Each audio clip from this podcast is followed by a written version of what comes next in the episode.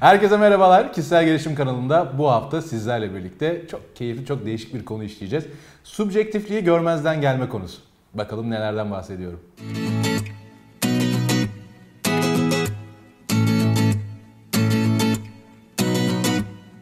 Şimdi subjektifliği görmezden gelme konusu aslında hayatımızın her evresinde karşımıza çıkıyor ama bunu çok basit bir örnekle açıklamak gerekirse özellikle aileler, şu anda beni izleyen aileler bu videonun sesini biraz daha açabilirler. Meslek seçiminde bulunacak arkadaşlar için de yine aynı şey geçerli. Şimdi bir baba düşünelim ve bir e, oğlu var. Baba esnaflık yapıyor, oğlu da oyuncu olmak istiyor. Ya da baba devlet memuru, oğlu yine oyuncu olmak istiyor. Doğal olarak meslek tercihinde oğlanın mesleği yani oyuncu olmak istemesi aslında tamamen işi sevdiğinden ya da belki havalı geldiğinden Belki bundan bir zevk duyabileceğinden dolayı. Zaten hayatımızda bizi mutlu eden şeyler ileriye dönük yaptığımız pozitif ve olumlu planlar. Çocuğun da aynı şekilde böyle planları var. Ancak baba tarafından baktığımız zaman oğlunun bu mesleği ne kadar iyi yapabileceği hakkında fikri var ya da yok ona pek emin değiliz. Oğlunun bu mesleği ne kadar iyi yapabileceği hakkında birazcık fikri olabilir. Ancak çok daha garantici düşünüyor baba ve diyor ki ya ben esnafım benim çalıştığım bir iş yeri var iş benim sonuçta ben ayda şu kadar para kazanıyorum oğlum sen oyuncu olsan bu kadar kazanabilecek misin diye soruyor. Oğlan da tabii cevap veriyor benim için çok önemli değil ben sevdiğim işi yapmak istiyorum. Baba tekrardan cevaplıyor durumu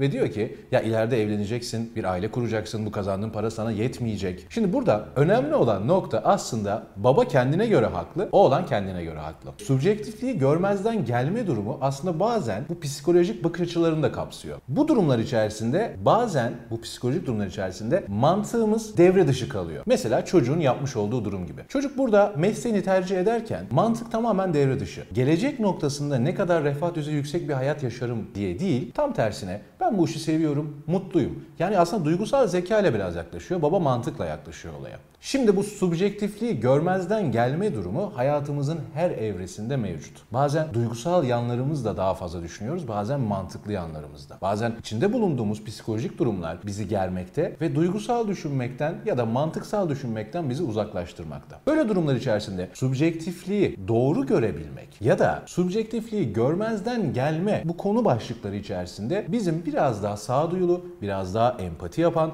biraz daha karşı tarafı dinleyen, biraz daha çok yönlü düşünen ama en önemlisi soruna her zaman doğru soruyu sorabilecek durumda olmamız gerekiyor. Daha sonrasında yaşanacak pişmanlıklara ise şöyle söylemek istiyorum. Aslında benim nezdimde pişmanlık diye bir şey yok. Yaşanmış olan olumsuzluklardan ders çıkarma durumu söz konusu. Muhabbetle gelişim videoları kategorisinde bu hafta sizlerle birlikte subjektifliği görmezden gelme durumunu konuştuk. Bu durumu hayatınızdaki örneklerle siz şekillendirebilirsiniz. Ve bu durumla ilgili örnekleri videonun altına yazabilirsiniz. Bir başka videoda görüşmek üzere. Kendinize iyi bakın. Hoşçakalın.